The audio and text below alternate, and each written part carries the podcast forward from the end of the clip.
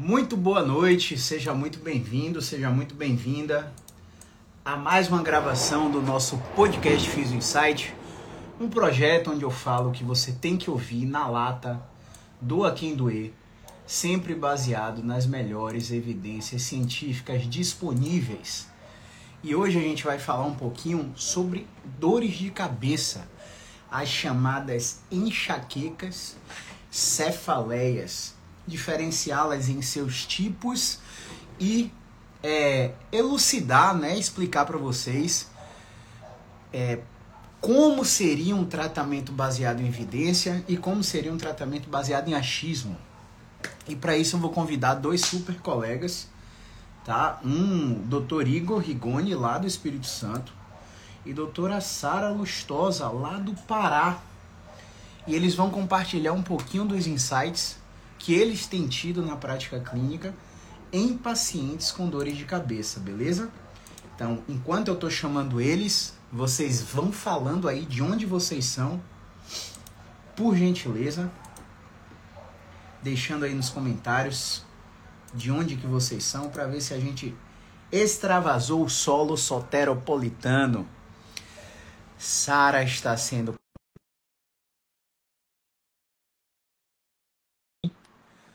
Igor também está sendo convidado. Basta aceitar o convite. Hello. Doutora Sara, hello nice people. Hello, hello Você nice... escuta bem? Escuto muito, muito bem. Doutor Igor, seja muito bem-vindo. Você me escuta bem? Sim, senhor. Temos uma missão impossível hoje. Pablo teve uma intercorrência e eu digo impossível porque é muito difícil substituir aquele cara. A comunicação daquele cara é, é ímpar. E a gente vai ter essa difícil missão de tentar suprir os temas que ele, iria, que ele iria falar. Em outra oportunidade ele aparece aí com a gente, mas hoje a gente vai ter que se virar nos 30, beleza? Beleza. Então, primeiro de tudo, a gente fez um roteirinho, tá, pessoal? Se vocês tiverem perguntas, a qualquer momento vocês podem clicar nessa interrogação aqui embaixo e mandar sua pergunta, que vai ter momentos da live que a gente vai parar só para tirar dúvida. Ou você pode colocar aqui nos comentários mesmo, que vai ter momentos que a gente vai parar para responder, beleza? Então, seguindo esse roteiro, vamos começar com a apresentação. Primeiro as damas, é claro. Sara, fala quem é você, com que você trabalha. Se apresenta aí para o pessoal, doutora Sara. Boa noite, pessoal. Para quem não me conhece, meu nome é Sara Lustosa. É, moro em Altamira, Pará, bem longe, eu acredito, da maioria de todo mundo. é, atualmente trabalho com dor, né? Antes eu definia o nicho como coluna, mas hoje é com dor. E é isto. É isso. Resumindo, é isso, né? A humildade em pessoa aí, viu, pessoal? Igor, por favor, se apresente aí. Boa noite, doutor Caio, doutora Sara. Prazer enorme estar aqui ao vivo com vocês. Deixar um abraço para o Pablo, vai dar tudo certo, né? É, eu falo de São Mateus, no interior do Espírito Santo.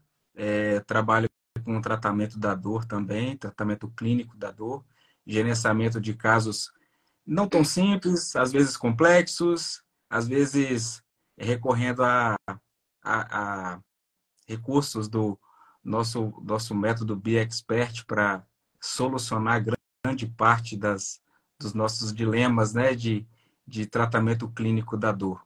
Espero aí poder contribuir de uma forma bastante positiva aí com, com um enorme conhecimento dessas duas grandes feras aí. Com certeza vai, meu querido. Ó, é, a, gente primeiro, a gente primeiro vai explicar para o pessoal a definição de enxaqueca. É, a gente vai dar a palavra para cada um de vocês. Muitas vezes eu vou falar, outras vezes vocês vão falar. Mas sintam-se à vontade para adicionar colocações à nossa fala a qualquer momento, beleza? Então, primeiro de tudo, você que está assistindo aí a gente, você que é paciente, o objetivo dessa live é fazer você distinguir o que tem de mais atual na prática clínica do tratamento das dores de cabeça, para que você não vá procurar um profissional sem saber se o que ele está te oferecendo funciona ou não. Separar o joio do trigo. Como em todas as profissões, existem bons e maus profissionais. E como, como em todas as profissões, existem profissionais que oferecem coisas que funcionam e que não funcionam. Discernir isso é muito importante para que você não prolongue um caso que deveria ser simples, ok? Então, doutor Igor, por gentileza, a palavra é sua. Qual seria a definição de enxaqueca segundo a sua ótica? A sua ótica, única e exclusivamente. Antes de falar da enxaqueca, né, que é a, que é a mais mais conhecida, né, dor de cabeça, que nós conhecemos aí, segundo a classificação internacional, né, de estudo das cefaleias, nós temos aí quase é, 300 tipos, né, de dores de cabeça catalogadas e hoje aqui, humildemente, vamos abordar as quatro principais, dentre elas a mais famosa, a, a, a enxaqueca. E por que da enxaqueca? É um tipo de dor incapacitante muito comum de aparecer no, no consultório, né? É uma dor pulsante, geralmente afeta um hemisfério do, da, da cabeça, né? Um lado da cabeça, primeiramente. E por ser de tamanha incapacidade, de gerar tamanha dificuldade da pessoa em viver de uma forma normal as suas atividades, né, da vida diária, ela atrapalha a pessoa a se concentrar, atrapalha a estudar, trabalhar, até mesmo namorar, né? Porque em alguns casos, né, quando a, essa condição está muito latente, muito forte, essa pessoa é, pode estar desenvolvendo também uma condição da enxaqueca da forma aura, né? Corrija se, se não tiver o termo adequado. Mas essa enxaqueca aura, por exemplo, ela é acompanhada de, de sintomas é, que a pessoa tem uma dificuldade, ela tem uma sensibilidade à luz, né, uma fotofobia, ela tem uma sensibilidade a cheiros fortes, ela tem sensibilidade a ruídos, e todos nós, na nossa vida, no nosso cotidiano, a gente está sujeito a, a, situações como essas, que para algumas pessoas sensibilizadas é algo que pode dificultar aí a, durante a, a, a sua vida diária, né? Show, show, Igor. Sara, tem algo a acrescentar na fala de Igor? A sua prática clínica, o que você considera o enxaqueca, sua ótica, única e exclusivamente.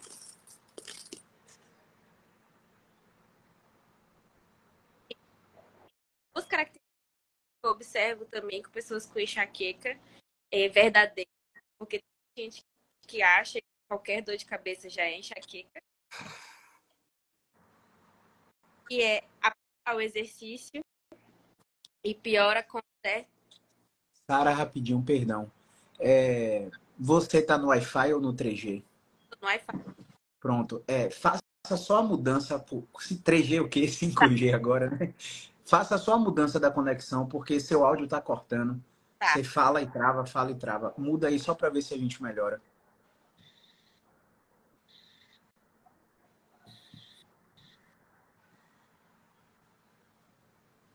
Sara está conectando aí.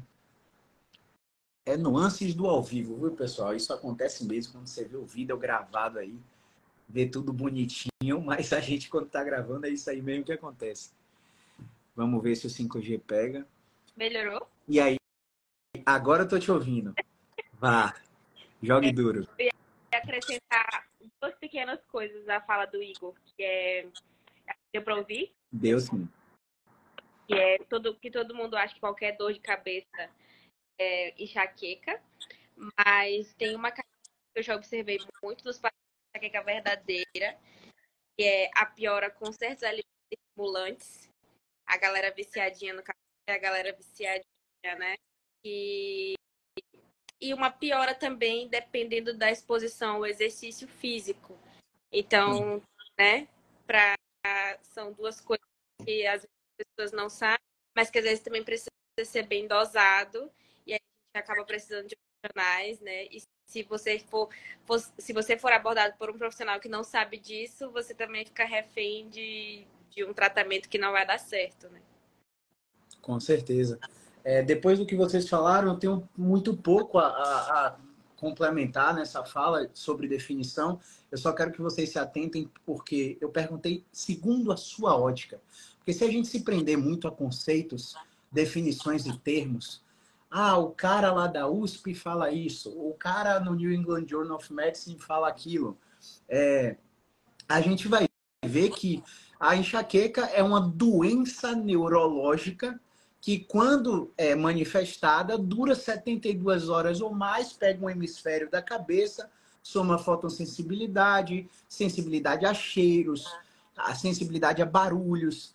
Tem 33 gatilhos conhecidos, né, já documentados na literatura, que podem é, entrar naquela sua primeira fase que a gente chama de pródromo, que é quando o próprio paciente que tem enxaqueca sabe que a crise vai ser desencadeada, né? É, e eu falo segundo a sua ótica porque entre os vários tipos de dores de cabeça que a gente vai falar hoje aqui, dos mais de 300 que o Dr. Igor citou, existe um cruzamento de sinais e sintomas que a gente chama de overlap, onde é quase impossível você definir se eu tenho uma cefaleia em salva, se eu tenho uma cefaleia cervicogênica, se de fato é uma enxaqueca como doença neurológica, até porque a enxaqueca é um diagnóstico de descarte. O paciente vai no médico, faz todos os exames, não encontra nada. O exame de imagem não mostra nada.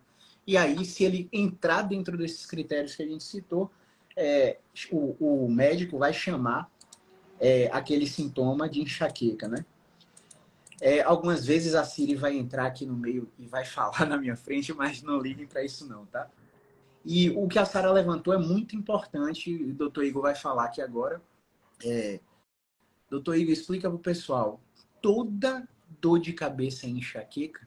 Qual que é a sua visão a respeito dessa pergunta?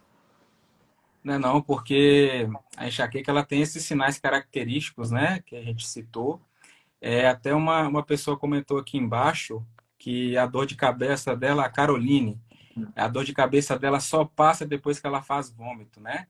Caroline, tem pessoas que o vômito, ele só é o estágio inicial, vamos colocar assim, porque antes do vômito, ela passa por uma experiência de ver pontos luminosos por cerca de uma hora, ela fica ali com esse estágio de, de, de, de ansiedade, né? com, essa, com esse sintoma visual.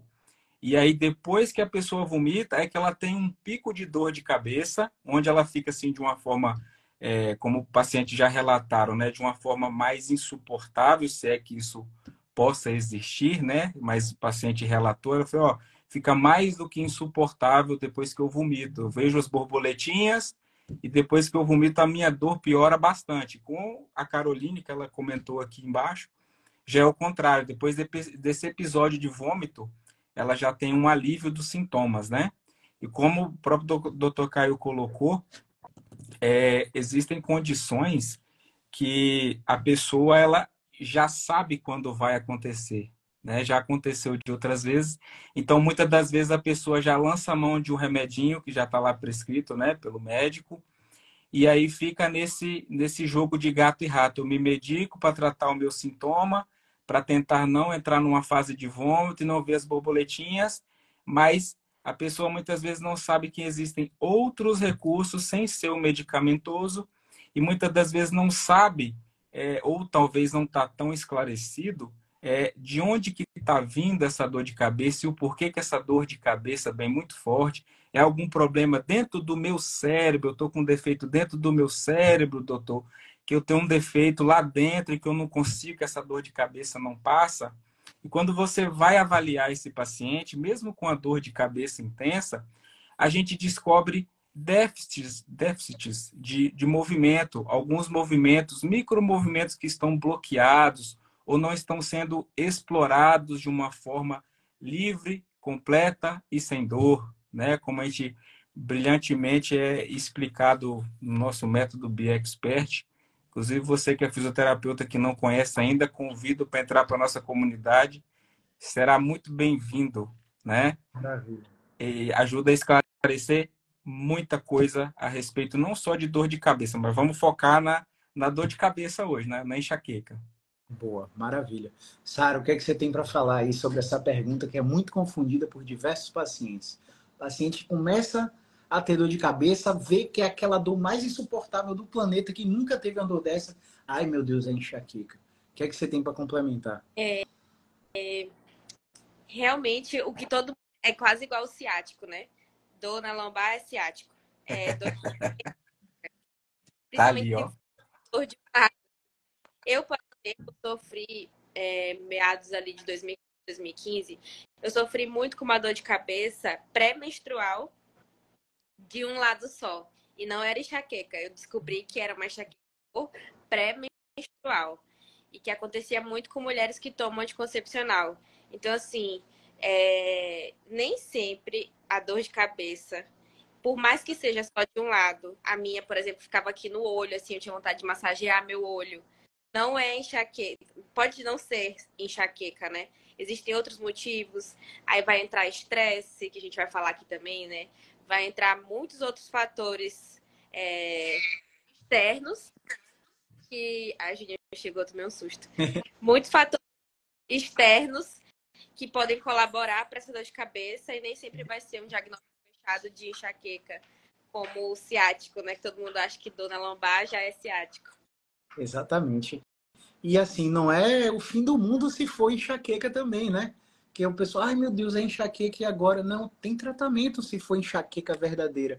Mas a gente levanta esse questionamento porque, como o Igor citou no início da live, existem mais de 300 tipos reconhecidos pela Sociedade Internacional para o Estudo das Cefaleias. Então não dá para, ah, meu Deus, a crise. O paciente ele sempre acha que a dor que ele sente é a pior do planeta. Mas na maioria das vezes, quando a gente testa cervical, ATM, às vezes até ombro, musculatura de crânio, musculatura de pescoço, a gente vê que a gente não estava lidando com enxaqueca e o cara pegou esse diagnóstico do médico, abraçou, botou como um troféu, carregou a mochila nas costas com esse peso. Ah, eu tenho enxaqueca, não tenho o que fazer mesmo não, é tomar remédio, tomar antidepressivo e por aí vai. A gente vai discutir um pouquinho a respeito desses tratamentos. É o rótulo, né? É o rótulo. Eu não lembro onde eu vi isso, mas eu estava assistindo uma aula essa semana. E eu acho que foi do Wesley. Eu estava assistindo uma aula do Wesley essa semana e ele falou assim, rapaz, rótulos não são feitos para pessoas, são feitos para produtos. E o slide que ele dá aula é de um rótulo daqueles de alimentos, sabe, que você pega no mercado. Eu achei aquilo assim sensacional, já estou adotando e colocando em todos os vídeos. Porque, a depender de como esse profissional falou da enxaqueca para o paciente, o paciente vai entrar num ciclo vicioso que, enfim. É, Sara, agora, quais são os tipos mais comuns que você vê na prática clínica dessas dores de cabeça? Primeira de tensional. A dor de cabeça com origem tensional. Essa é a mais comum de todas. Tu, tu sente. Explica um pouquinho pra gente, Sara, sobre esse tipo de dor de cabeça. É aquela dor de cabeça que vem geralmente em virtude de um, de um componente estressor, né? A pessoa se estressou com o marido, se estressou com, com, com alguma coisa que ativou ela ali emocionalmente e acaba tensionando as, a, tanto de pescoço, por isso que às vezes é, pescoço no ombro, por isso que às vezes gera aquela dorzinha mais espalhada que parece confundir com ombro, as musculaturas aqui de pescoço, né, nuca, é, também essa musculatura aqui de bochecha, que todo mundo também às vezes fala assim, ah, mas a dor vem até aqui. Eu já atendi paciente com a dor vinha no ouvido. É, então, esse é um pouco da, da característica da dor tensional. Depois vem aí cervicogênica, que é a dor de cabeça de origem cervical, pescoço, né? Que às vezes a pessoa tá ali com dor, mas não consegue olhar para o lado, não consegue olhar para o outro, não consegue olhar para baixo. Então, tem uma dor que tem a ver com os movimentos mesmo da, da nossa coluna cervical, que muita gente não sabe, mas a nossa coluna, tanto pescoço quanto lombar, ela precisa ser livre de dor, né? Todos os movimentos eles precisam estar fluidos, livres de dor, enquanto tem um movimento ali travado, vai acionar ali um alarme. A enxaqueca, que a gente falou aqui, né? E também associado à ATM, que é a articulação temporomandibular. Para mim, assim, talvez vocês coloquem mais algumas. São as quatro principais, assim, de consultório. Top 1. Com certeza. Com certeza. Igor, o que é que você tem para falar a respeito aí? O que chama atenção e que a, que a doutora Sara colocou assim de uma forma muito, muito bacana, de uma forma muito simples de, de todo mundo entender, é que alguma coisa em comum tem entre elas, né? Que é a, a interdependência regional, né? Que como, como Sara colocou, da, que o movimento tem que estar livre, completo e sem dor, se a gente descobre alguma algum déficit de movimento ali, algum bloqueio de movimento, não precisa estar bloqueado completamente, mas se o movimento não está completo, a gente precisa investigar o motivo, né? Porque ali a saída neural, ou talvez um, um forame lá na sua coluna, ele não está deixando a informação chegar de uma forma correta onde precisa, né? Para inervar lá o seu músculo, a sua articulação. E aí o seu ombro, por exemplo, pode estar com alguma restrição e você sem saber da onde que está vindo essa, a, a, onde está originando o seu problema de ombro, por exemplo, que pode estar irradiando, né? Com uma origem cervical, por exemplo, a cefaleia cervicogênica. Então, uma característica assim muito bacana entre todos esses quatro tipos principais seria uma, uma essa interdependência regional, né? A gente não consegue pensar o paciente de uma forma isolada. Ah, está com a cefaleia cervicogênica, eu vou tratar aqui só base de crânio, crânio suboccipitais, eu vou olhar só trapézio, sem investigar de uma forma um pouco mais completa, perceber do paciente o que, que ele pensa sobre o problema dele, sobre esse rótulo que ele já trouxe muitas das vezes de algum outro colega da área de saúde, sobre uma informação que às vezes ele não tem, que o fisioterapeuta trata, trata dor de cabeça, trata enxaqueca. Ah, mas meu médico já me passou o remédio. Ok, é um SOS ali que você pode estar tá usando sem problema, foi prescrito, muito bem prescrito, mas se você não procurar ou se você não tiver é, é, um auxílio, uma educação, uma, uma ajuda, né, uma orientação necessária, para isso que nós, nós estamos aqui hoje, para ajudar a clarear um pouco essa, essa situação, é a importância de implementação de outros profissionais de saúde nesse processo, né? Que a gente sozinho, nós temos as técnicas fisioterapêuticas, muitas das vezes com terapia manual, ou com orientação em neurociência da dor para educar esse paciente, mas muitas das vezes algumas coisas fogem da nossa expertise prática, né, da, da nossa nossa prática fisioterapêutica, né? E aí nós precisamos buscar auxílio em alguns outros colegas, porque como Sara bem colocou e, e Dr. Caio também, é, os aspectos psicológicos de vivência, de estresse, né, que, que influenciam bastante nesse aumento de tônus muscular que causa toda essa bagunça aí de dor de cabeça, enxaqueca, cefaleia tensional, de DTM.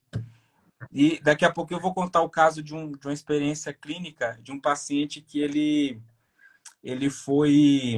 Ele sofreu um acidente, ele foi assaltado, precisou fazer uma cirurgia no pé, tá? Lá no calcanhar. E não tem nada a ver fisicamente o calcanhar com dor de cabeça. Aguenta aí que nós vamos abordar isso aí daqui a pouco. Estou curioso.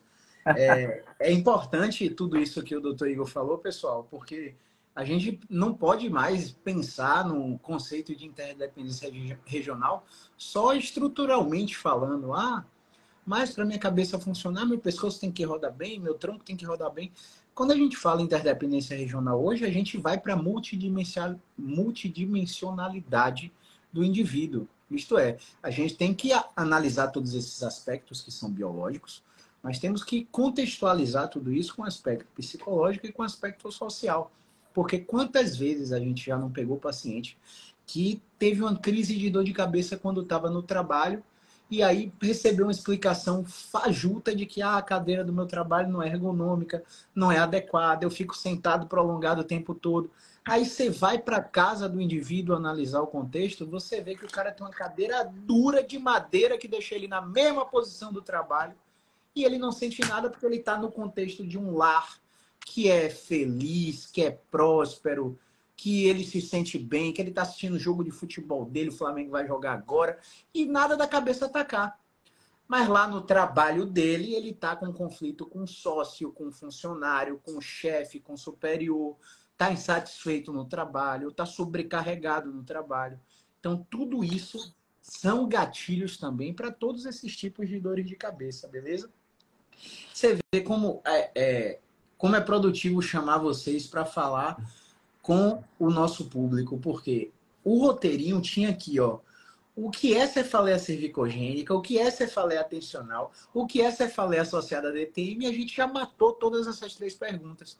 A Sara, ela definiu muito bem em conceitos quais são esses tipos de dores de cabeça, para clarear para você que você pode estar tá aí sofrendo, achando que tem enxaqueca, e consultar a Sara, ou consultar o Igor, consultar a mim, ou qualquer outro fisioterapeuta musculoesquelético, e a gente identificar um músculo, inibir esse músculo, te ensinar o movimento para você auto-inibir esse músculo, e você experimentar o alívio da dor, porque sua cefaleia era tensional, não era enxaqueca. Ou você simplesmente tem a experiência de ir num fisioterapeuta e o cara te colocar um movimento na torácica e diminuir sua dor de cabeça. O que é que minha torácica tem a ver com a cabeça? Ou o cara chega, você deitar na maca do Igor, reza a lenda que quem deita na maca do Igor não quer mais sair de lá e o cara simplesmente abrir sua boca, ele colocar a mão dentro de sua boca, mexer na sua boca e acabou sua dor de cabeça. Claro que não é mágico assim num processo de, de um atendimento, nem eu quero que pareça isso, mas é só para desmistificar essa crença de que, ah, toda dor de cabeça que eu tenho enxaqueca. E aí, assim, antes de dar a palavra para a Sara, é, essa ia, uma dessas falas ia ser do nosso querido Pablo, que não pôde estar aqui hoje. É, por que, que elas são diferentes da enxaqueca? Porque, gente, a enxaqueca ela é um quadro de doença neurológica, como eu falei. As outras são, os, são quadros de disfunções musculoesqueléticas. Por que, que são diferentes? Porque quando você bota atividade física nas outras, o paciente melhora. Quando você pega um paciente com enxaqueca e bota ele para fazer um polichinelo de 3 minutos na sua frente, o paciente quer xingar sua mãe pedindo para parar e não quer mais ver sua cara pintada de ouro. Porque é, a enxaqueca vai piorar com a, com a atividade física. Ai, meu Deus, tem enxaqueca. Peraí, que Peraí, sobe aqui no pedal. Sobe aqui na esteira, dá uma corridinha, faz um polichinelo, faz uns saltos de aterrissagem, faz flexão de braço, fica ofegante na minha frente. Como é que tá a dor? Eu cheguei aqui com dor e o paciente começa a dar risada. Isso não é enxaqueca. Enxaqueca verdadeira é, é, pode até ter todos os sinais de enxaqueca. E você está somatizando pelas informações que você recebeu. Mas quando você é submetido à atividade física e melhora, não é de enxaqueca que não é com enxaqueca que você está lidando. Então, essa é a principal diferenciação que a gente faz em consultório. Sara, o que é que você pensa disso aí? Por que, que elas são diferentes de enxaqueca? Olha, aí eu acredito que vocês já colocaram tudo acredito colocou tudo aí sobre essa diferenciação. Não tenho nada a acrescentar nesse. Igor, tem algo a acrescentar nisso aí? Não, tá, tá perfeito. Show de bola. Então vamos nessa, vamos seguir. É, Sara, quais são os tratamentos que os pacientes têm disponíveis para essas condições de dores de cabeça? O que é que é você vê aí no Pará? Puxar uma sardinha para fisioterapia, né? Claro. Sempre acho, acho não, acredito que é ideal com o fisioterapeuta, porque a gente avalia, consegue fazer essa diferenciação de um para o outro. E se a gente, a nossa avaliação, que é muito final, a gente vai ver aspectos sociais, aspectos é, emocionais, quando a gente faz essa avaliação, a gente consegue costumo falar assim, ou se ele é para um psicólogo, ou se ele é para um nutricionista, ou se ele é para um médico especialista, né, um cefalista. E, e esses são os principais profissionais que, que me vieram em mente, que é a gente, nutricionista, é, e o médico, o médico e o psicólogo, porque é o que rege ali, né, a questão do, do caso da que não é tão assim. Então, se for para falar assim, os principais profissionais disponíveis, acredito que são esses. Não sei se vocês acrescentariam mais. Igor, o que é que você pensa disso aí? Quais são os tratamentos que esses pacientes têm disponíveis? É o, o, o educador físico, né, para pincelar de uma forma final, seria o educador físico para completar esse time forte aí, porque se a pessoa não dorme bem, vai somatizar com a sua dor de cabeça, seja ela em qualquer um desses quatro tipos, ou alguma outra subcategoria que você pode estar nos assistindo, e você tem um outro rótulo de dor de cabeça, né? Não tem problema. Mas esses profissionais, somados ao educador físico, eles vão contribuir de uma forma assim exponencial para que você resolva o seu problema, porque o remédio ele é um fator, o fisioterapeuta ele é outro fator e com certeza é, para você aí que não sabia que o fisioterapeuta fisioterapeuta trata a, a enxaqueca ou as cefaleias, já vai ser um, um, auxílio assim de grande valia e em alguns casos que nós precisamos acionar um psicólogo, por exemplo, e nesse momento a gente tem que ter uma, uma sensibilidade assim mais apurada, né? É, é muito delicado quando você chega nessa situação de que você percebe que essa somatização, essa, essa dor física, é, nós como fisioterapeutas temos como o Dr. Caio colocou, é de é, acionar mecanismos para retirar essa, essa, esse aumento de tônus muscular localizado, seja ele onde a gente observar, né? Porque o que está causando esse aumento de tônus ali? Nós já recuperamos a função ali, aquele movimento que precisava ser trabalhado, a gente já trabalhou, mas o paciente, ele teve uma melhora de função, mas a percepção de dor dele ainda não está bacana.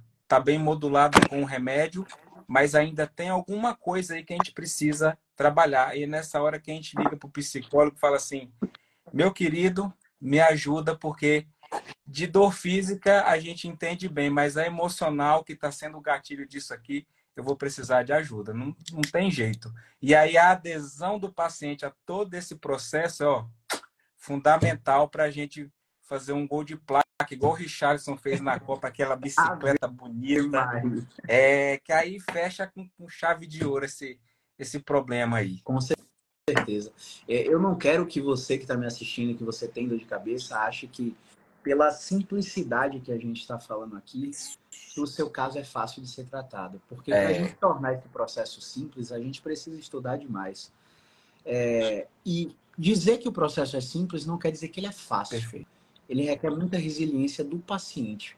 Porque o comportamento de uma dor de cabeça, seja ela de qual tipo for, é oscilatório. E ela respeita um gráfico, como eu falo sempre, de um eletrocardiograma.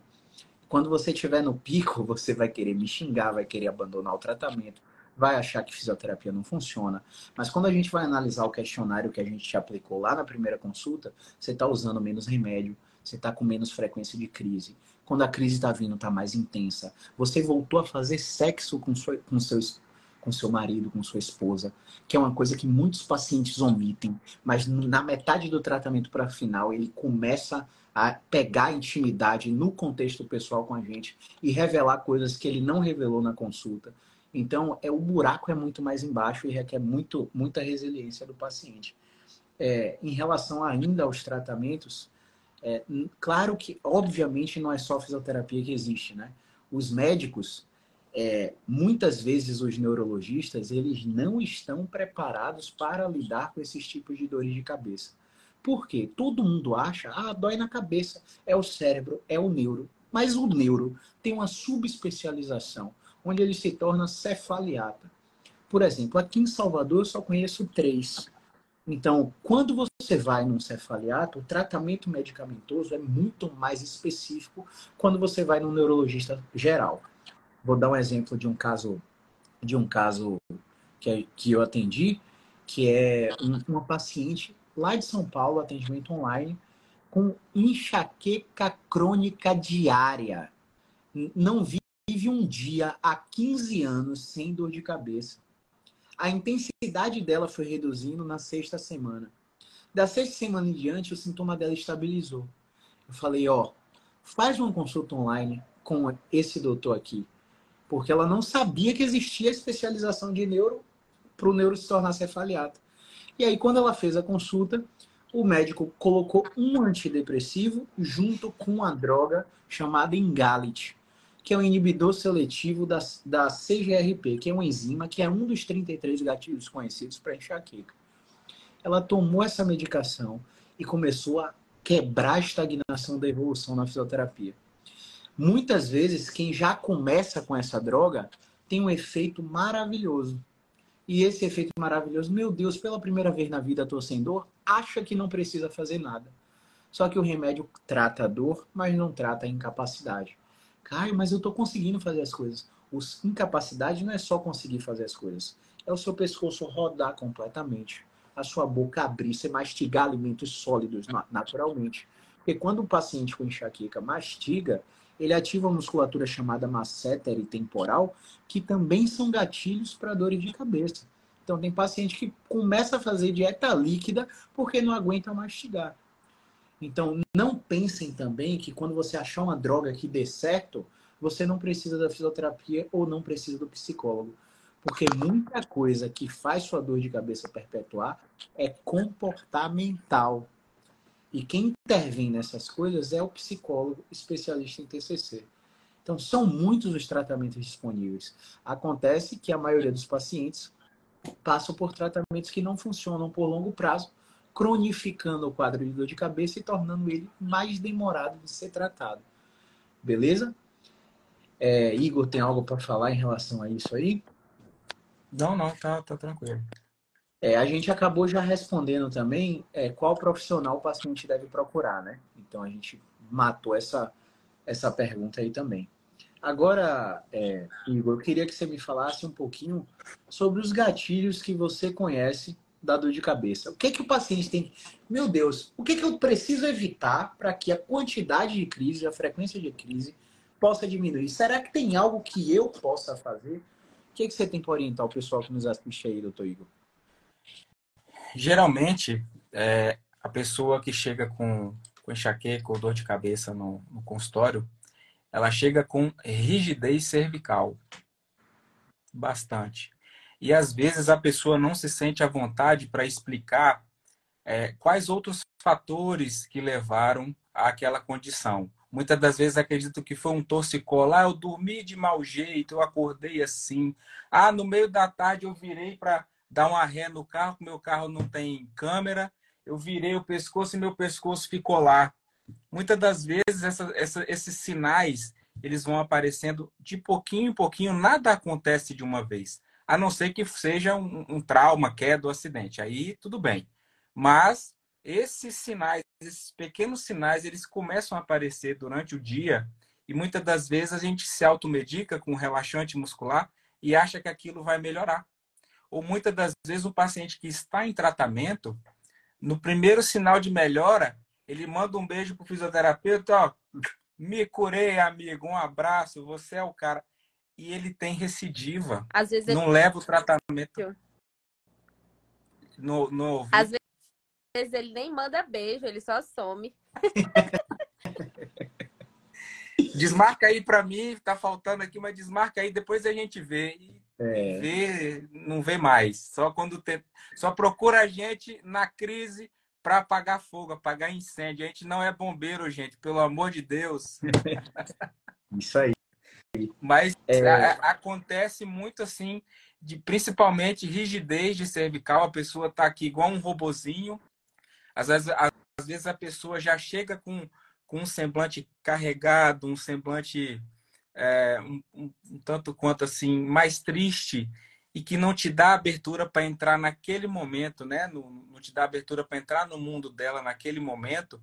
E a gente vai investir nessa parte mais muscular, mais física, que com certeza vai ajudar a destravar e a desbloquear esses movimentos.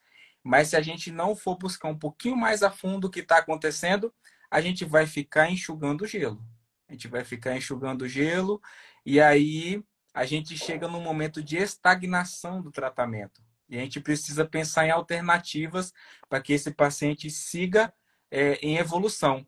E nesse momento é muito importante, nós, como, como profissionais de saúde, para você, paciente que está aqui assistindo a gente, a participação de vocês nesse processo, a adesão a essa proposta de tratamento que o seu fisioterapeuta, ou o seu dentista, o médico, o educador físico que, que viu que, que você está com a dificuldade em algum movimento lá na academia que ele identificou, não negligencie esses sinais. O profissional ele está ali te acompanhando, ele tem uma visão de cada profissão, de cada área né? de, de, de, de atuação, ele tem uma visão específica para o mesmo problema. Então, não negligencie esses profissionais que estão te acompanhando. E se ele falar, ó, oh, você não está executando esse movimento aqui certinho aqui na academia, pô, podia ver o fisioterapeuta ou podia prestar atenção em quais momentos do dia isso acontece. Às vezes você restringe um movimento na academia achando que tem uma lesão no ombro, que tem uma lesão, no... ah, meu trapézio aqui eu não consigo levantar, eu tenho uma lesão, está inflamado. Não, gente. Muitas das vezes não acontece dessa forma. A gente a gente precisa, assim, com muito carinho, é, passo a passo, ir desmistificando essa, essa relação de tudo que dói está inflamado, tudo que dói tem lesão. Gente, eu tenho certeza que aqui nós três e vocês que estão aqui acompanhando, se forem profissionais de saúde, aprenderam dessa forma na faculdade.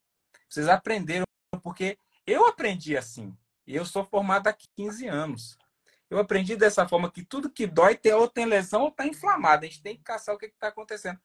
E a gente percebe, atualizando ano após ano, ou a cada três meses, depende aí da, da, da fome de que as pessoas têm de, de se atualizar dentro da profissão, é, a gente vai aprendendo e vai aperfeiçoando que a percepção de, de dor ela vai muito além de lesão ou de inflamação. É um universo assim é, é um multiverso, né? Perfeito, muito bem colocado, Igor. Obrigado aí pela sua colocação. Sara, o que é que você tem de gatilho nos seus pacientes para dores de cabeça, para enxaquecas? Tá, além dessa rigidez cervical que o Igor citou muito bem. É... Além do quê? Além dessa rigidez cervical que o Igor citou muito bem. Tá aí, agora eu vou, eu vou, assunto que eu mais gosto de falar, que, que vai ser a parte emocional, né? Eu vou citar o exemplo de uma paciente que eu atendo. Ela é responsável pelas pessoas é, jurídicas do banco. Hum. E, e o dia é incrível. O dia que o gerente tá na agência, ela me chega travada. Travada, travada, travada. E aí é, ela começou a, é, tratamento comigo por causa de uma dor no joelho. Aí eu falei, ué, mas essa dor no joelho? E aí depois Aí, beleza, mandei estratégia para casa. O segundo atendimento ela chegou travada. Eu falei, gente, mas como assim? Eu perguntei para ela, aconteceu alguma coisa diferente? Ela, não. Eu falei, tem certeza? Alguma coisa no teu dia a dia que mudou, alguma coisa? Ela falou assim, o meu gerente estava na agência hoje. Eu falei, tá, como foi a relação de pressão no teu trabalho hoje? Ela falou, insuportável. Todas as vezes em que ele está na agência, eu tenho uma pressão absurda né, para devolver resultado, estudar sobre é, financeiro, enfim. Então, todas as vezes em que ela me chega travada, eu já sei, o gerente está. E é uma paciente que eu acho, já falei isso para ela várias vezes, eu acho ela absurdamente linda, mas ela tem uma autoestima muito baixa. Ela se acha feia, ela se acha gorda, ela tá o tempo todo se comparando com outras pessoas. Ela, ela quer ser é, bodybuilder, mas ela ela tem isso tão confuso na mente dela que ela confunde a dor muscular com a dor de um. De um ela fala pra mim, ah, eu rasguei meu músculo. Ela, ela quer pegar tão pesado, mas ao mesmo tempo que ela quer pegar tão pesado, ela confunde a dor do pegou pesado com a dor de rasguei meu músculo, me lesionei, dei mau jeito. E aí, no início do tratamento, ela me mandava áudio desesperada. Desesperada.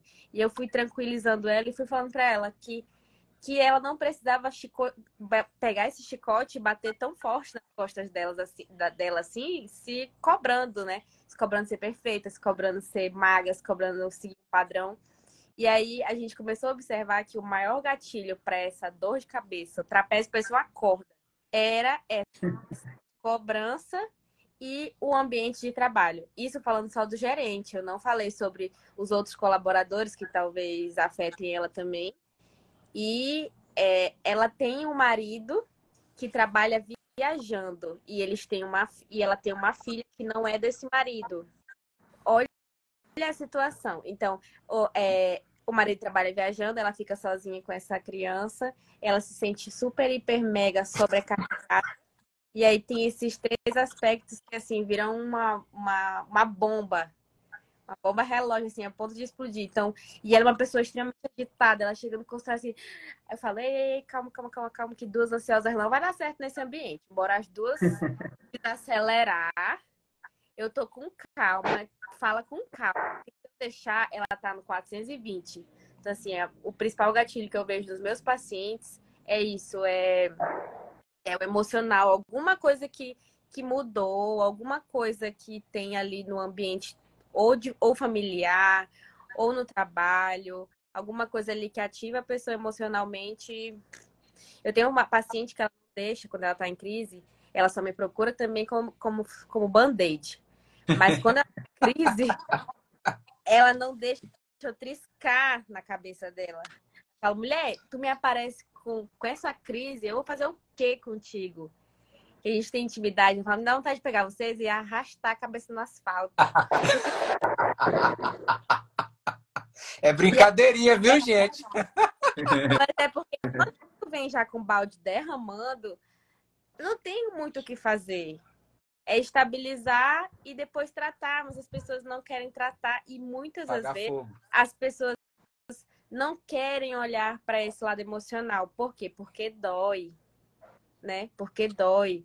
É difícil assumir que eu tenho um casamento assim, que eu me sinto sobrecarregada. É difícil assumir que eu tenho um trabalho que está me estressando. Mas essa paciente mesmo que eu citei, ela não é da minha cidade, ela veio de outra cidade, não tem rede de apoio, não tem esse. Então, é muito complicado olhar para as nossas feridas, para os nossos demônios, né? Então, é um assunto bem delicado que, é, que eu vejo assim que é um gatilho master para dor de cabeça. Maravilha, perfeito, assim, não poder, não, não, difícil acrescentar na fala de vocês. É, assim, além de tudo isso aí, de tudo isso aí, a gente pode olhar simplesmente para o chocolate que você come depois do almoço. O café para o café que você toma de manhã, ou se você é como eu, não, não seja como eu, não. Eu durmo três horas por dia, eu tomo dois litros de café por dia. Não sei, não é certo o que eu estou fazendo. Tudo isso é gatilho para dor de cabeça. Sono, café, é, chocolate. Se você é daqueles caras, como eu também, que gosta de tomar uma taça de vinho todo final de semana, o vinho ou uva de derivados tem isoflavonoides e eles são gatilhos documentados na literatura científica é sobre é, gatilhos documentados na literatura científica para ativar o tal do pródromo que a gente fala, né? Que é a fase inicial onde o paciente se reconhece com enxaqueca. E se não for enxaqueca também, todos esses alimentos são super inflamatórios, geram neuroinflamação, geram é, alterações de permeabilidade na membrana, no intestino. Então, nesse aspecto, o nutricionista entra maravilhosamente bem no paciente com dor de cabeça, porque o que você come interfere em tudo. Essa, essa situação que a Sara citou é, da, da bancária, né? Caramba, velho. Eu separei até um artigo aqui para colocar em uma das aulas que eu estou montando, e o artigo mostra assim que todos trabalhadores de escritório, né, mais de 12 mil trabalhadores, trabalhadores de escritório, eles hipotetizaram quais seriam os fatores de risco para que essas pessoas tivessem dor. E os fatores de risco da hipótese dos pesquisadores era quanto tempo sentado, era uso do teclado, ergonomia na cadeira, sobrepeso. E no final do acompanhamento desse estudo, por dois anos, dois anos de acompanhamento, Sabe o que é que eles acharam? Percepção de esforço dado por recompensa recebida no trabalho. Se ela é pobre, você tem três vezes mais risco de dor. Se você tem depressão, você tem 2,5 vezes mais risco de dor. Se o tamanho da sua família é maior do que três membros, você tem mais risco de dor. E a gente não sabe por quê. A gente só sabe o desfecho. Olha, esse cara aqui tem quatro membros na família, tem mais dor do que esse cara que está só com o cônjuge, que está só com um filho e o cônjuge. Não sei, a gente hipotetiza que a carga de responsabilidade sobre a vida como um todo já gera uma, uma excitação cerebral, né? E o paciente pode desencadear dor de cabeça por isso. Queijos, leite, tudo isso é gatilho para enxaqueca. E aí, vou nutricionista, ele vai cortar tudo se eu falar que eu tenho enxaqueca? Não. Só de reduzir, você continuar com. A gente come sempre mais do que a gente deve, gente. Se você pegar e parar uma balança de pegar uma balança de precisão para pesar quanto de arroz você coloca, quantos ml de leite você coloca, quanto... você vai ver que você come muito mais do que o necessário. Então, não necessariamente o nutricionista vai tirar esses alimentos, mas vai educar você com quantidades menores, substituições mais prazerosas, né? Vai questionar, você está comendo ou você está se nutrindo? Você está pensando no desfecho final, que é o seu objetivo? Ou você está pensando naquele prazer imediato ali? Eu trago um, um, relato de um relato não, um estudo de desenvolvimento pessoal, que é o estudo dos marshmallows.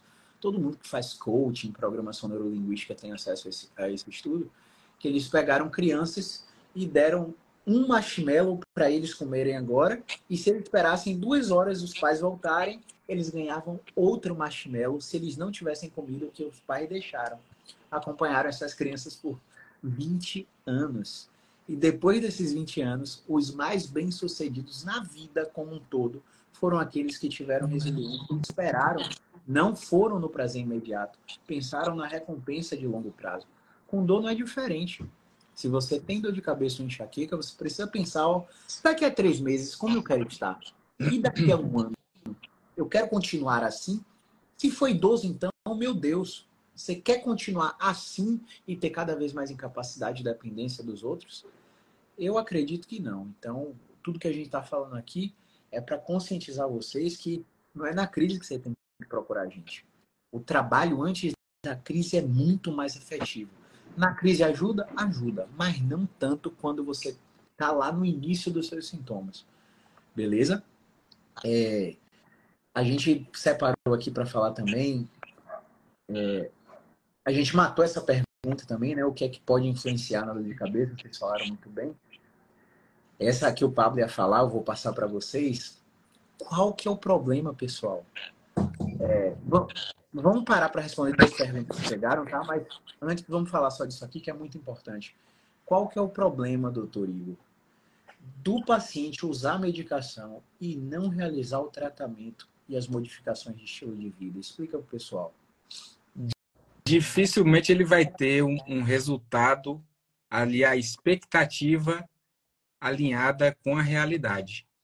Esse é o principal fator, porque ele precisa de, ele, ele precisa entender, não vamos colocar aqui nada como obrigatório, tá? Mas ele precisa entender que o processo dele vai além do medicamentoso, que ele está usando uma ferramenta. Se essa uma ferramenta fosse suficiente, ok. Mas ele vai perceber que durante o processo, só a medicação e a troca de medicação não está alinhada com a expectativa dele. Porque qual seria a expectativa dele? Não ter dor de cabeça ou que as, as suas crises sejam mais espaçadas, enfim. Mas é, a realidade dele é totalmente diferente. E tem paciente que chega para a gente e fala: não aguento mais tomar remédio porque me dá dor de estômago é, um, é uma, uma sobrecarga gastrointestinal que as pessoas às vezes negligenciam e fica com esse tratamento medicamentoso, não é só o remédio que é bom, só o remédio, porque o remédio, gente, ele é um, ele é um negócio muito bom. Você coloca na boca e engole, acabou o problema. Não dá trabalho, você só tem que lembrar do horário de tomar o remédio. Porque não, não tem dificuldade. Você vai pegar o comprimido, vai tomar e acabou o problema qual que é a dificuldade da adesão na, no, nas outras propostas de tratamento? É justamente você ser o protagonista dessa história, você não terceirizar o cuidado da sua saúde apenas ao profissional de saúde. Porque, gente, nós estamos em três aqui. Eu, eu, garanto que nenhum dos três aqui sabe fazer mágica, porque se souber, eu compro o curso amanhã. eu compro o curso amanhã, porque eu vou querer fazer isso também. Com um passe de mágica, eu resolvo o seu problema. Não precisa nem tomar o remédio mais. Amanhã você já está sem dor. Então, é, é, é, é, justamente alinhar expectativa e realidade. O que, que eu posso te oferecer? O que, que você está esperando receber de mim ou do seu tratamento É, é, essa é a principal é, percepção que o nosso desafio como profissional de saúde de alinhar essa expectativa nossa do que a gente pode oferecer e do que o paciente está querendo receber, que às vezes o paciente ele está querendo mágica e mágica a gente não sabe fazer. E muitas das vezes existem profissionais que prometem esse tipo de situação, né? Tá, mas fulano prometeu, mas fulano conseguiu, não conseguiu, né? Por isso que você veio aqui para mim. E eu tô te falando, não tem segredo. É e eu também não sou o dono da verdade, o Caio não é, a Sara não é, a gente não é dono da verdade. Mas, é, Keké, faltou você aqui na live, viu? Eu chamei lá, mas, enfim, Keké acho que estava no, no, na academia, alguma coisa, não respondeu não, mas está aqui tava. No, tava no yoga. Tava no yoga aí, ó. cada um cada um usa a arma que tem, é isso aí. Sabe, e parafraseando tudo isso aí, caramba, Tai Chi Chuan e Yoga são intervenções super efetivas para tratamento de dores crônicas. Elas não são principais, elas são coadjuvantes. Se você está no tratamento com a gente e está fazendo Tai Chi, Mindfulness Yoga, são atividades de é, senso de presença, né? Tem um livro de uma psicóloga de Harvard chamado Amy Cuddy que ela fala o poder da presença. E a gente toda hora está se dando muitas tarefas para fazer. Eu fiz até um questionamento numa aula que eu dei ontem Cara, quem te deu muita coisa para fazer? É. Nossa, você precisa provar para quem que você faz muita coisa. É uma competição sobre quem está mais ocupado. E às vezes eu, você tá aqui, mas está com foco em 30 tarefas ao mesmo tempo e não está dando atenção plena no que você está fazendo. Um exercício básico que a gente faz com esse perfil de paciente é, pô, você está na crise agora, percebe como seu corpo está. Não consigo perceber, só tô com. Calma, respira, percebe como o seu corpo está. O cara tá rangendo os dentes. O cara tá com o trapézio colado na orelha. O cara tá com a mão fechada, com, com o punho cerrado, como se estivesse querendo dar um soco em alguém. Você vai olhar o pé do cara, não vou mostrar porque tá, tá em reforma aqui, mas ó, você quer olhar o pé do cara, o cara tá com o pé assim, ó, com plantiflexão sustentada. O cara, por que, que seu pé tá duro? Cara, Nossa. isso aí é controlável, isso é voluntário. Você comanda isso aí. Não é a dor que manda em você. Eu tô pedindo um movimento o cara fazer, o cara tá franzindo a testa, tá fechando os olhos, tá fazendo já com medo, antecipando a experiência de dor. Falando então, essas, atividades, essas tá. atividades de tai chi, é, estalando o dedo, é, pegando a cutícula aqui, enfim, essas atividades de tai chi, mindfulness e yoga são super interessantes para você perceber o seu corpo, como você reage às diversas circunstâncias. E isso faz parte de qualquer tratamento de dor. É... Agora sim, o... no que o que o Igor falou, Sara, você tem algo para complementar? Tenho. Em relação... Fala, fala, a palavra é sua. É... Que a pergunta é qual é o problema, né? O pro... que a pessoa... problema de usar medicação e não realizar o tratamento e as modificações de estilo de vida. Sim. É... Atendo muito pacientes, assim, agora generalizando um pouco, que às vezes, ai, Sara, eu acabei de tomar a beta 30 e não fez nem efeito. Ai, tomei tal remédio, tramal, não fez nem efeito. Então, o que acontece às vezes? As pessoas estão tentando resolver um problema no motor de um carro, lavando o carro, né? Tentando resolver uma cárie com a escova. Então, às vezes, você está tomando remédio que não está nem perto de agir na causa do problema. Adorei o exemplo, for... vou usar amanhã. Se for, eu uso todos os meus pacientes sempre dá certo. Fala, é... de novo aí que eu não peguei, não. eu, eu falo dos pacientes assim, quando a pessoa. Hoje mesmo atendi uma paciente que ela falou assim: olha, eu tô tomando remédio e o médico falou que ia desinflamar.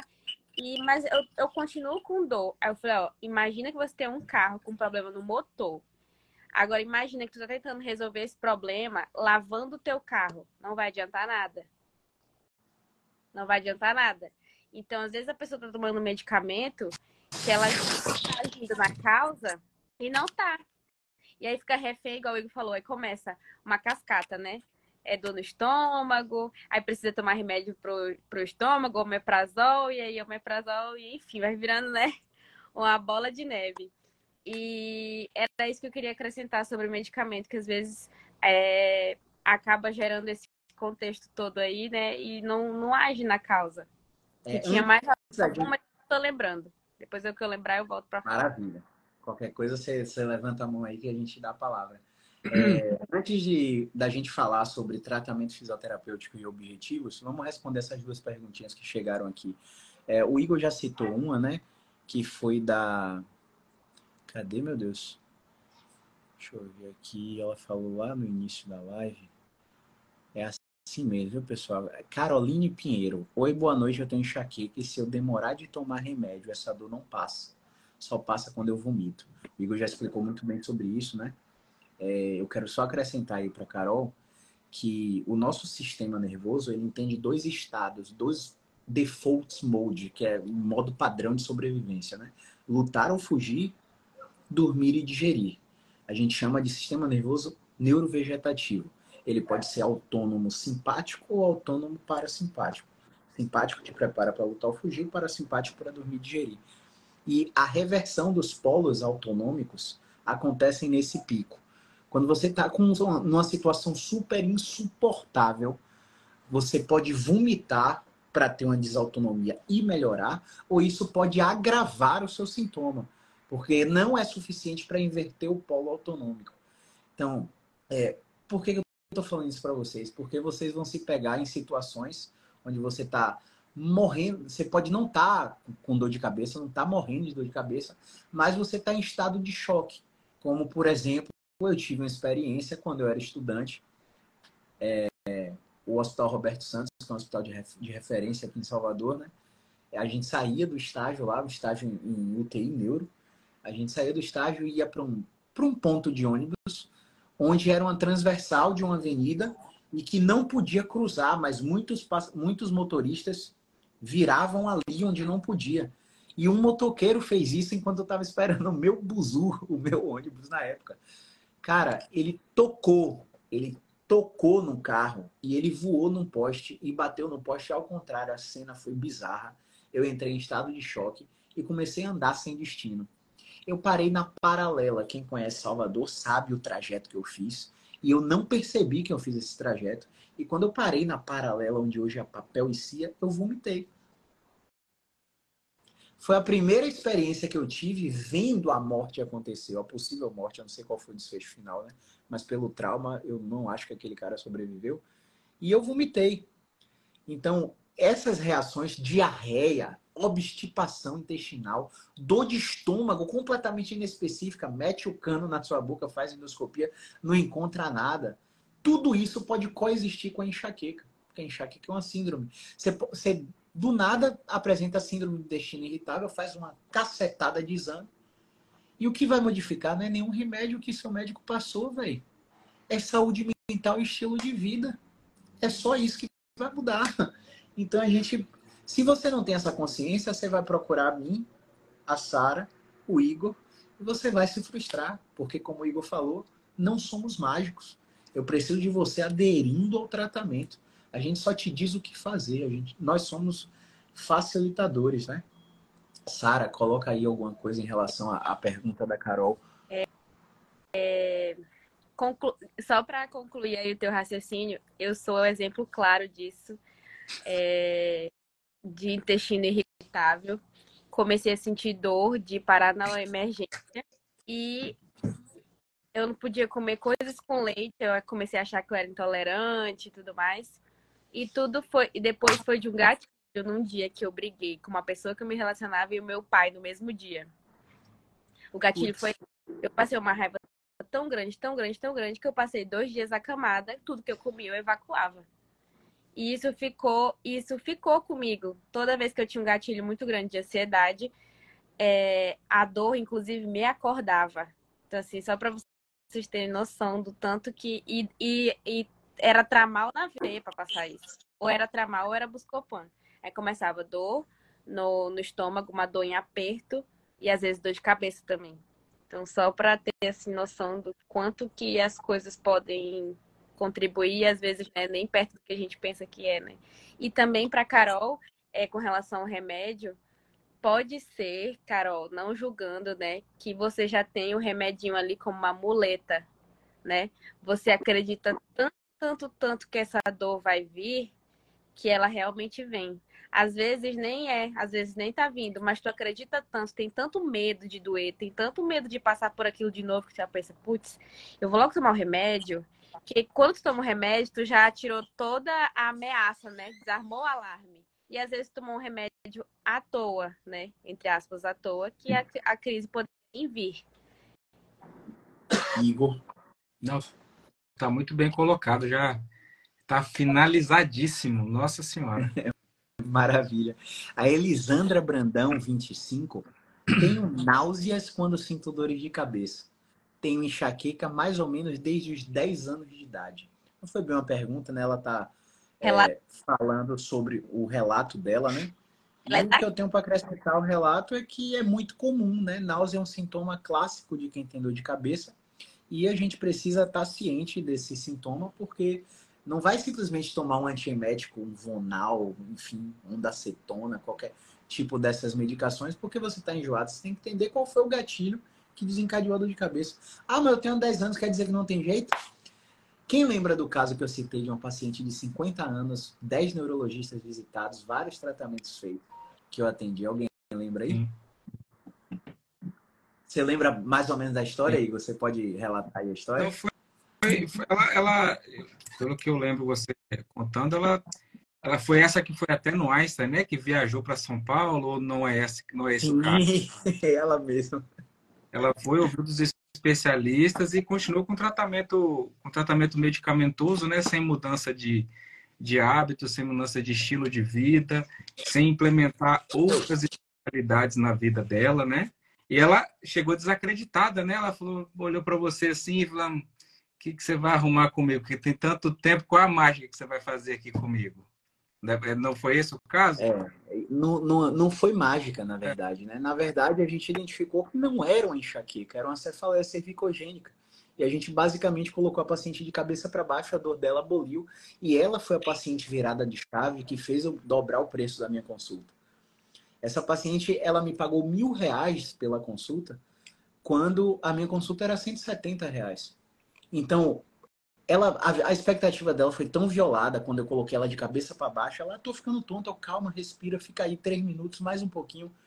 A dor de cabeça dela aboliu. Ela não tem mais dor de cabeça? Não, ela tem dor de cabeça, mas quando aparece, ela deita na caminha dela, bota a cabeça pendurada de cabeça para baixo e ela mesma bola e controla o sintoma dela. Então, é um, é um movimento aversivo. Se você vê a paciente o paciente fazendo um movimento desse que a gente prescreve, você sai correndo assim, não, não vou fazer isso não. Quem, quem é esse fisioterapeuta doido aí que tá botando a pessoa de cabeça para baixo? Ah. Oi? Vai machucar. Vai machucar, meu Deus, meu pescoço vai sair do lugar, né? É o que o paciente pensa. Só que tem muita ciência por trás disso. E por que, que ela violou a minha, ela também violou a minha, minha expectativa? Porque eu fui botar a cabeça no travesseiro para dormir e falei, meu Deus, o que a gente faz tem muito valor. Não dá para cobrar só isso, velho. Eu cobrava isso se tinha 12 pacientes na agenda todo dia, não respirava, estava obeso, hipertenso, sem tempo para fazer atividade física, tinha acabado de terminar um relacionamento porque não tinha, não dava atenção para a pessoa, tipo, não tinha tempo para nada. Eu não, obrigado por ter me conhecido, obrigado por ter me pagado muito mais do que eu merecia, o que eu achava que eu merecia na época. E obrigado por me fazer reconhecer o valor que eu tenho. Então, eu tô falando isso para vocês porque, caramba, a gente tem muito mais contato com o paciente do que os médicos. Tem. O médico te vê uma vez no mês e olhe lá. A gente tá te vendo toda semana, às vezes duas vezes por semana, se for pós-operatório, três vezes por semana. Então a, a, relação de conexão humana que a gente tem com esses pacientes é muito maior. Tem médico que atende em pé, tem nem cadeira. Como é? Tem médico que atende paciente em pé, não tem nem cadeira. E eu falo isso, parece brincadeira, mas é real, tá? Hum. Acontece tá, disso. Com certeza. Ó, a live ficou pesada, viu? maior psicóloga do Brasil está presente, viu? Pelo amor de Deus. Detalhe, nós três somos pacientes dela, viu? Só para você ter ideia. Ó, beleza, vamos prosseguir aqui. É, último tópico. Vamos abrir com a Sara e depois o Igor coloca e eu tento complementar vocês, tá? É, tratamento fisioterapêutico e objetivos materializa aí, Sara, na prática para os pacientes. Pô, eu tô procurando fisioterapeuta, o cara tá me fazendo alongamento, tá mandando eu puxar a cabeça para trás. É só isso que tem a fisioterapia para tratar esses pacientes? Explica aí para o pessoal. Então, gente, não é só isso. É, eu acredito que uma hora que eu esqueci que eu ia falar era também sobre isso, que as pessoas também tendem a achar que tudo é passivo, né? Tudo é o físico que tem que fazer por mim, tem que ter o tem que ter uma ventosinha, tem que ter, né, a, a massagem. E aí muitas pessoas se assustam quando a gente fala assim, olha, hoje eu não vou nem triscar em ti. Porque um dos pilares do, pelo menos do nosso tratamento, né, é o que? A autonomia. Então, tu vai saber o que vai dar certo contigo e numa hora de crise de desespero, sabe lá onde tu esteja, esteja longe da gente, tu já vai saber o que dá certo contigo. E aí tu só vai precisar da gente quando tu não estiver conseguindo mesmo contornar essa situação, né? Então, um dos pilares é, é te dar autonomia para que tu consiga resolver os teus BO sozinho. É igual na terapia, né? A gente, não, a gente tem que aprender a estar com, nossas, com as nossas situações para não ficar refém do psicólogo para o resto da vida, né? Então, com a fisioterapia que, que a gente trabalha, a gente gosta muito disso para não deixar o paciente refém da gente e aí você acaba economizando muito mais, né? Porque você não fica ali pagando sessão, pagando sessão e melhora no, num dia, no outro dia piora, melhora num dia, no outro dia piora. Então, o tratamento, para quem não está entendendo assim, é avaliação. A gente avalia o paciente, por exemplo, o Caio falou da paciente que ele colocou de cabeça para baixo, mas não é todo paciente que a gente coloca de cabeça para baixo, não vamos assustar todo mundo, mas tem alguns pacientes que vão melhorar e vai zerar com de cabeça para baixo. Então, é avaliar cada caso, saber é, o que, que cada caso precisa. Nós somos três pessoas aqui e às vezes as três com dor de cabeça, Caio precisa de que a gente é, solte a musculatura da, da bochecha dele, às vezes o Igor precisa de retração e às vezes eu preciso ficar de cabeça para baixo. Então, é, tem essa sistematização né, de paciente para paciente. Não, o tratamento não consiste em ser só um tratamento passivo, onde o físico precisa fazer por você tem essa questão da autonomia e é você também ser muito educado, voltando agora ali na Carol, que é que vai educação em dor, para você conseguir manejar a dor e ter gerenciamento de estresse e ansiedade na hora que aquela dor parece que vai aparecer ou na hora que ela de fato aparecer, né? É, o desespero, o estresse, a ansiedade não vai ajudar em nada nisso, então a gente precisa dar a gente não é psicólogo, né? Mas a gente consegue ensinar vocês um pouquinho como manejar isso e como. E, a gente ensina o caminho também para procurar o psicólogo para conseguir, né? É, ajudar 100% nisso aí, porque a gente não pode abrir ferida? A gente não tem o poder de fechar a ferida, mas é, são esses, essas três coisas assim que me vem muito importante para deixar claro para um paciente que é o que a gente precisa fazer para que você consiga ser, ter um, um, resultado efetivo, né? Na questão da dor de, dor de cabeça. Maravilha. Igor? Sobrou nada. Sobrou nada. Aplausos. Não tem mais nada para falar que essa mulher já, já matou, matou a cobra. Tem, tem, tem. Pior que tem. Tem, sempre tem, vai. Tem. Respondendo ouro. Assim, é, nos casos de, de pacientes assim que sejam que chegam para nós muito sensibilizados, né? Naqueles casos que obrigatoriamente, mesmo depois de a gente passar o GPS no paciente, a gente identificar que não tem como intervir como a Sara falou. Aí nós vamos usar de terapia manual. É quando um, anjinho vem na nossa orelha, né? Como o Caio sempre explica, toca nele, Jesus. Pode tocar nele. É, Bota exatamente. Uma Bota uma agulhinha, vamos ajudar a desligar esse músculo aqui, vamos ajudar a ir destravando de uma forma bem delicada, com bastante jeito, para não, não gerar uma experiência de movimento ruim nesse paciente, para que ele já não se proteja de uma forma prévia, não fique hipervigilante, pensando que aquele movimento vai causar dor, porque o bom é repouso, né? Claro que não. Exi pode até existir em algum momento da sua crise, você precisa ficar quietinho e ok, mas você precisa seguir alguma estratégia de movimento. É, eu acho que eu não publiquei esse vídeo ainda, mas vou publicar. pense você comigo, que eu venho da terapia intensiva, tá? Então, pense você comigo que mesmo lá aquele paciente comatoso, deitado em cima de um leito, mesmo o paciente que não sabe, não sabe nada da vida dele porque ele está em coma induzido, mesmo esse paciente, ele precisa de uma estratégia de movimento. E é o bendito do fisioterapeuta que vai pensar em que posicionamento que aquele paciente precisa ter, na orientação de mudança de decúbito, que aí entra todo o gerenciamento de uma equipe, né? Não é só fisioterapia isso, mas a, a mobilização precoce. Então, você que está em crise de dor, pense nisso. Aquela pessoa que está lá no hospital, bastante, muito mais. Vamos colocar aqui numa balança que quem esteja mais debilitado, que quem cada um tem uma realidade. Mas mesmo esse paciente que está lá, vamos botar assim, entre vida ou morte, se ele estiver estável hemodinamicamente, se ele tiver condições, o fisioterapeuta vai intervir, porque como o Caio sempre coloca, movimento é vida, e isso serve para qualquer área da nossa vida, gente. Qualquer área.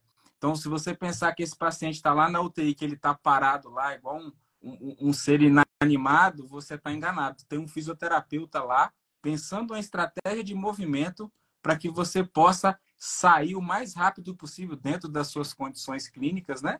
Que você possa sair dessa realidade.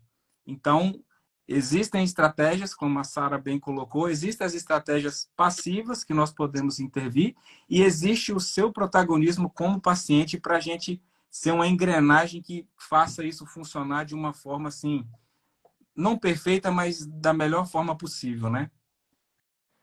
Maravilha. Olha o que a Tati colocou: fisioterapeuta é o anjo e o demônio do paciente internado. Exato, é perfeito. Perfeito. Com certeza. Sensacional. Oh, o Kellerman endossou isso aí. Gente, ó, eu quero.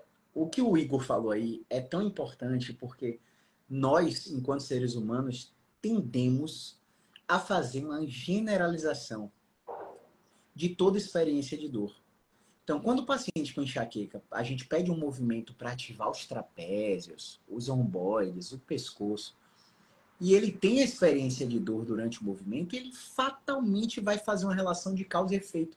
Doeu, aumentou minha dor porque eu mexi. Ele faz essa generalização com o movimento, mas, por exemplo, quando ele estava deitado no sofá dele assistindo Netflix e a dor dele aumentou, ele não parou de usar o sofá. Ele continua usa no sofá. Ele não detectou ameaça no sofá, ele detectou ameaça no movimento. Que ele, ele faz essa relação. Então a gente tem que, que, quando Deus soprar no ouvido, toca no paciente, meu filho, sai do hands-off. É justamente por isso. Porque a modulação que as estratégias da fisioterapia faz no cérebro do paciente faz com que aquela experiência não aumente a dor, trabalhando em contingência, ou com que aquela experiência venha a abolir a dor na experiência no, durante o movimento. Então, a gente evita que a generalização aconteça. E eu quero. O Igor foi para a hemodinâmica e voltou lá para a época do, da UTI e fez um convite para a gente aprofundar o processo, né? Eu vou aprofundar um pouquinho, porque eu estou vendo que tem, tem profissionais da saúde aqui, tem fisioterapeuta aqui, mas vou tentar ser didático para quem não é também, para quem não é da área da saúde também. É, o exemplo do paciente acamado é um exemplo maravilhoso. Aqui em Salvador tem um professor da UFBA, que é o Bruno Prata, que ele fez um trabalho de sarcopenia na tese de mestrado e doutorado dele na UFBA. E ele simplesmente avaliou os pacientes que estavam internados e quanto de massa muscular eles perdiam por dia sem mobilização precoce. E, cara, é um quilo de músculo por dia que você perde por estar parado, sem fazer nada. Você entra no processo de lipossubstituição gordurosa. E por que, que eu estou falando de músculo? Porque quando você tem dor, você tem alteração na morfologia do cérebro. Você tem uma, uma produção de substâncias como a IL-6, a interleucina 6, os fatores de necrose tumorais, tumorais alfa e a colecistoquinina. A colecistoquinina, em específico, é um mediador de ansiedade. Está fortemente associado a pacientes que têm transtorno de ansiedade generalizada. E quem vai culpar um paciente com enxaqueca de ter ansiedade? O cara tá com 15 anos de dor, por que, que ele não vai ter ansiedade? A ansiedade ela, é uma resposta normal, mas nesse paciente ela se torna disfuncional. Então, como que um paciente desse não vai estar com fisioterapeuta e psicólogo? Como que ele não vai estar com educador físico fazendo exercício para prevenir a degradação de massa muscular? Como que você vai achar repouso que é bom, né? Se o profissional da saúde olha para sua cara e fala, pô, não faça academia não, porque você tem enxaqueca. Faça atividade física não, faça repouso. Tome essa medicação. Saia correndo desse profissional, ele não está atualizado. Beleza? Sara? Eu tinha alguma coisa para falar do, quando o Igor estava falando e eu esqueci. Tudo bem. Ó, vocês dois, a gente vai falar sobre as considerações finais, né? E assim, vocês dois têm uma tarefa agora que sair da live, caixinha de perguntas nos seus stories sobre dor de cabeça e enxaqueca. Eu também vou colocar e amanhã, ao longo do dia de consultório, as perguntas que chegarem para mim, eu vou marcar vocês para vocês responderem nos meus stories. Beleza? É, considerações finais. Sara, vai lá, Igor, você. O que a Tati falou aqui. A dor vai. emocional ativa as mesmas áreas do cérebro que a dor física. Maravilha. E é, é uma expert que está falando isso, pessoal. Com certeza, né, é. gente? Vocês sigam ela. Maravilha. Considerações finais. Sara. Considerações qual, finais. Qual a mensagem que você deixaria para os pacientes que sofrem com dor de cabeça e enxaqueca? primeira coisa muito clichê, mas que me veio agora sim, é tem tratamento. Não precisa achar que tá tudo acabado, né? Achar que tá tudo arruinado por conta dessa dor de cabeça, seja ela intensa ou não, a gente nunca pode julgar a dor do outro, né? É... Mesmo que tenha aí 10, 20 anos, tem como melhorar e tem como a gente evoluir isso, né? Mesmo que seja de passinho em passinho, mas você não está fadado a sofrer o resto de uma vida aí com dor de cabeça. Primeira coisa que eu diria, assim. Meu Deus do céu, Zé Siqueira tá on. Tati de um lado, Zé Siqueira do outro. Pelo amor de Deus, continua. O sinal caiu aqui, viu? Grande Zé. Pessoal, rapidinho, só uma pausa aqui para fazer um mexão gratuito aqui. O Zé Siqueira está com curso de comunicação terapêutica. Vixe! Ó, olho fechado e um abraço, decola de foguete, vai pro perfil desse cara, clica no link da Bíblia, pelo amor de Deus, faz parte disso, tá? Vai lá, continua, Sara. Agora eu vou passar pro Igor, né? Que eu já Sim. acredito que eu já concluí a minha fala aqui. Beleza, vai lá, Igor. Eu vou só cumprir a promessa, contar aquela história rapidinha do paciente do do pós-operatório é de, de, de tendão de Aquiles. Ele sofreu é, um, um, assalto, né? E aí, por N motivos, ele rompeu esse tendão. E por outros motivos, ele demorou para fazer a cirurgia, houve ah, um erro médico, enfim. Ele, quando chegou para mim, ele já tinha um ano nesse processo e ainda não conseguia andar de uma forma adequada.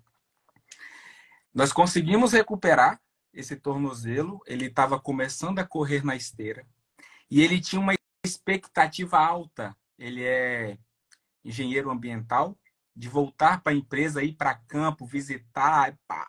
Ele estava com expectativa alta, só que por algum motivo ele não passou na perícia e ele não conseguiu retornar.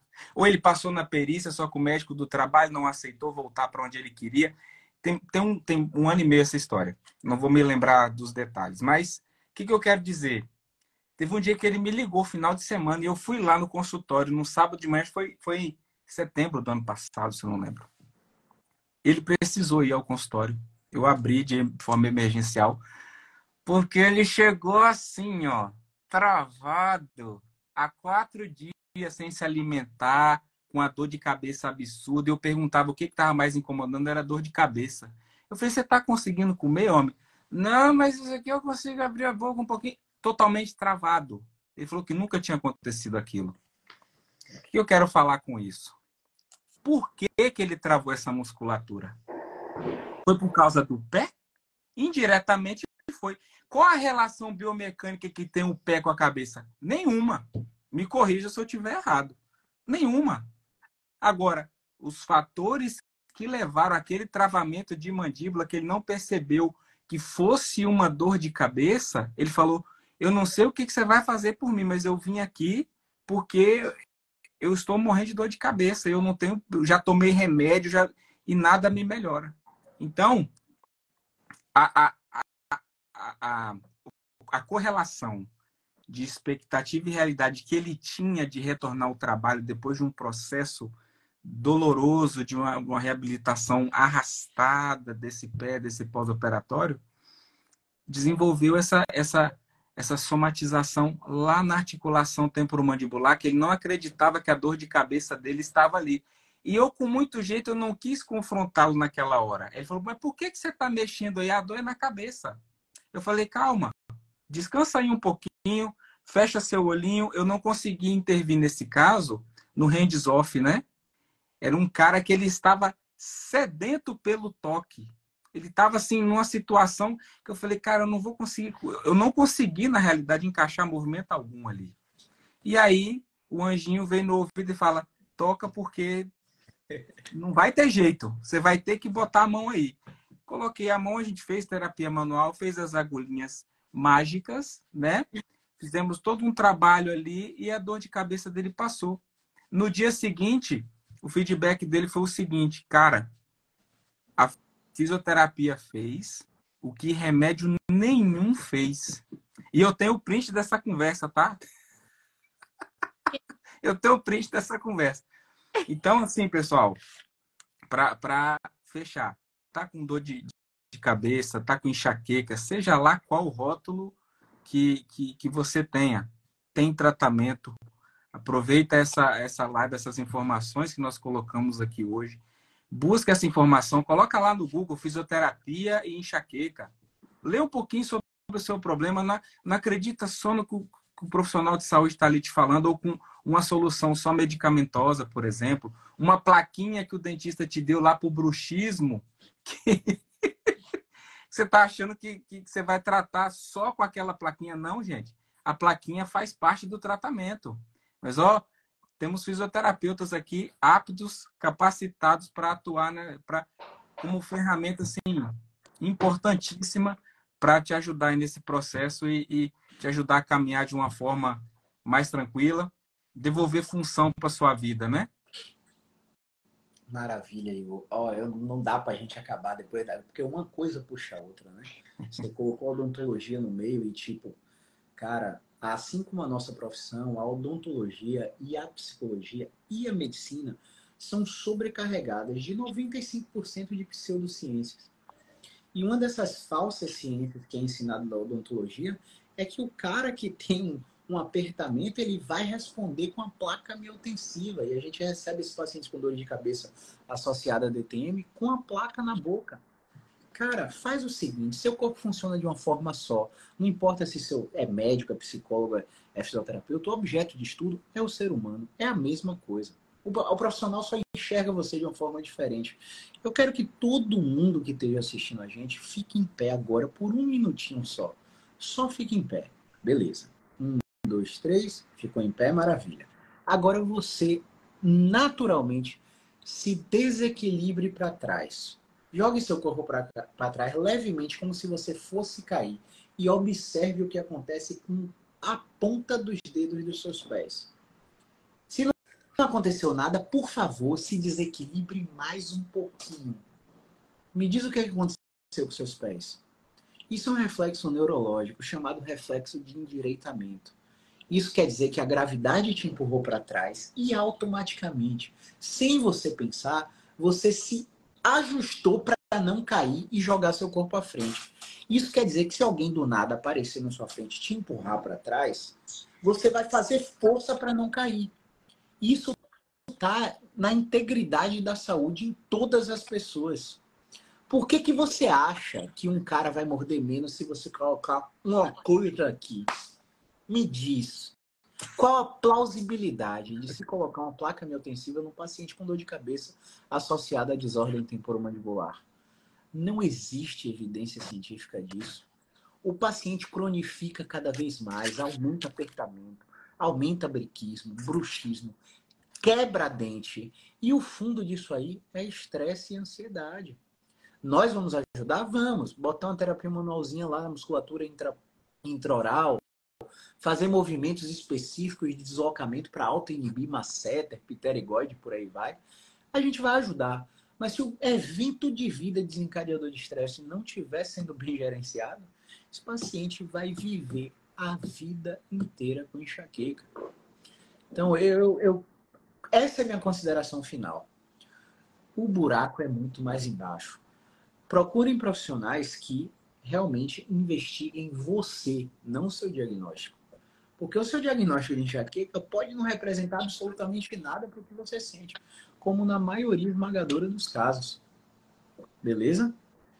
Então, assim, Sara, como que os pacientes podem te encontrar e aonde? Por favor. Jeito mais fácil, gente, meu Instagram. E tem um link na bio lá que te leva direto pro meu WhatsApp ou então no direct, né? O jeito mais fácil é o Instagram. Maravilha. Igor, onde que você está e onde que os pacientes podem te encontrar? Presencialmente em São Mateus, Espírito Santo, norte do estado. Temos uma praia não tão de águas assim, tão morninhas quanto da Bahia, mas a nossa água aqui não é tão gelada quanto na capital, Vitória. Ah, tá, nós estamos pertinho da Bahia aqui, somos quase divisa. Maravilha. Mas eu estou aqui em São Mateus, no centro, no Espírito Santo. É, tem um link na bio também que vai direto para a nossa central de agendamento de consulta. Vai ter a caixinha de pergunta, né? Como o Caio colocou aí para tirar dúvidas. E a gente pode estar ajudando aí através do direct também. E com o atendimento online também. Nem tudo é colocar a mão, como a gente colocou, a gente é, é, expôs aqui, né? Tem um atendimento online que tem muita eficácia também. Tá bom, gente? O Igor tapou a live, fechou a live com chave de ouro. A mensagem que vocês têm que ter em qualquer canto do planeta é que 95% dos casos de dores musculoesqueléticas, não importa se é na cabeça, se é na ATM ou em qualquer outra parte do corpo, elas são gerenciadas com educação e movimento. E para isso a gente só precisa que você tenha conexão de internet, um celular para eu te ver sentado do quadril para cima e eu vou testar todos os seus movimentos, vou te examinar fisicamente e vou prescrever os movimentos e as terapias adequadas para que você reproduza na nossa frente. É claro que se você for um paciente que tem tontura associada à dor de cabeça, é bom que seja presencial. É claro que você, se você é um idoso que tem risco de queda e fratura iminente, é bom que seja presencial. Mas se você é um adulto jovem que sofre há 10, 15 anos com enxaqueca, porque não tem um profissional na sua cidade, pelo amor de Deus, acaba com esse preconceito e marca um atendimento online com profissionais como esses que falaram aqui com vocês hoje. Beleza? O Igor é do Espírito Santo, mas atende o Brasil inteiro, o mundo inteiro online. A Sara é do Pará, mas atende o mundo inteiro online. Eu sou de Salvador, mas porra, tem paciente em Portugal, tem paciente em Boston. Por quê? E, e outra coisa, se você for no destaque da gente no Instagram, você vai ver lá os destaques, pacientes online. Você vai ver os relatos dos pacientes que trataram online e tiveram alta online. Você que é São Tomé, desconfiado, natural, é bom demais para ser verdade, né? Então, você vai ver lá várias provas de pacientes que são atendidos por nós três online, beleza? Então, não deixa de cuidar de você, tá? Você é o seu maior ativo, ok? Gente, obrigado pelo tempo na sua agenda. É provável que vocês que estão assistindo tenham tido alguma vergonha de perguntar ao vivo tal, a gente vai deixar uma caixinha de perguntas agora nos stories para você perguntar no privado para a gente. Se você ficou com dúvidas sobre alguma coisa a respeito de enxaqueca, cefaleia, dor crônica. E ao longo do dia de consultório amanhã, esses dois bonitões aí vão responder vocês, tá bom? Grande abraço. Um abraço. Galera, abraço, gente. Movimento é vida, galera. Olá, ó. Vamos tirar o print aí, né? Um, dois, três e. Boa, daqui a pouco tá lá nos stories. Olá, top, Keller. Keller não é suspeito. É. Ó, oh, Tati, Tati tá intimada a fazer uma live sobre dor crônica e terapia cognitiva comportamental Eita. comigo aí, viu? Vou fazer até a pipoca. A gente, a gente vai anunciar em breve aí, viu? E pessoal, sábado tem o segundo dia do workshop de TCC e habilidades sociais para o seu desenvolvimento profissional e melhor gerenciamento dos seus pacientes de dores crônicas, tá? Quem quiser ter acesso, entre em contato for love of God, porque esse conteúdo é disruptivo demais para quem atende casos complexos, tá bom? Grande abraço. Movimento é vida. Tchau, gente. Boa noite. Buenas noches, muchachos e regaças.